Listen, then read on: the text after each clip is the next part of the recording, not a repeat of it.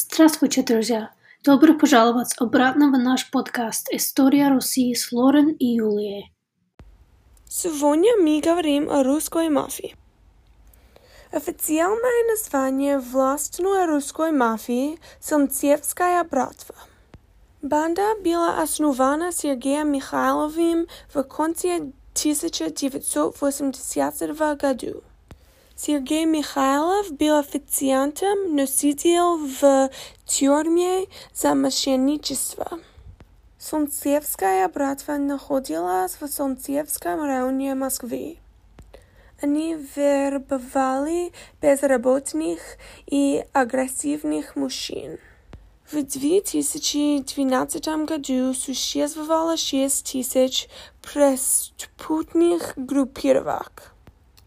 Двести таких групп имели большой глобальный охват.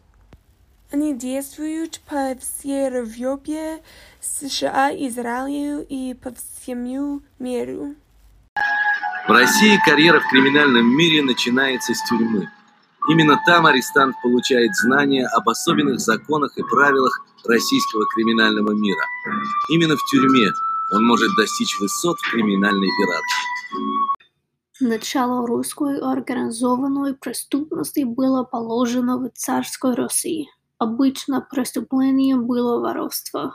Они даже воровали у правительственных групп.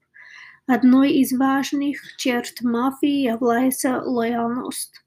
Организованная преступность росла в советское время, когда ее члены становились лидерами в тюрьмах.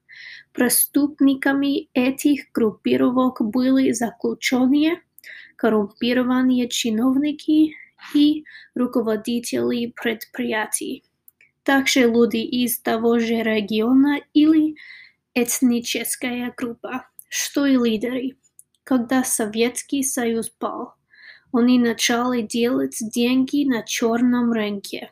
Многие преступные группировки начали контролировать российскую экономику после падения Советского Союза. В 90-е годы они контролировали более половины российской экономики. Русская мафия часто была связана с США. Это началось с банды мешков с картошкой Которая представляла собой группу мошенников, которые притворились торговцами и говорили клиентам, что продают старинные золотые рубли за дешевые деньги, но на самом деле давали им мешок картошки за тысячи. Истории Солнцевской братвы и других мафиозных группировок безумны и очень интересны.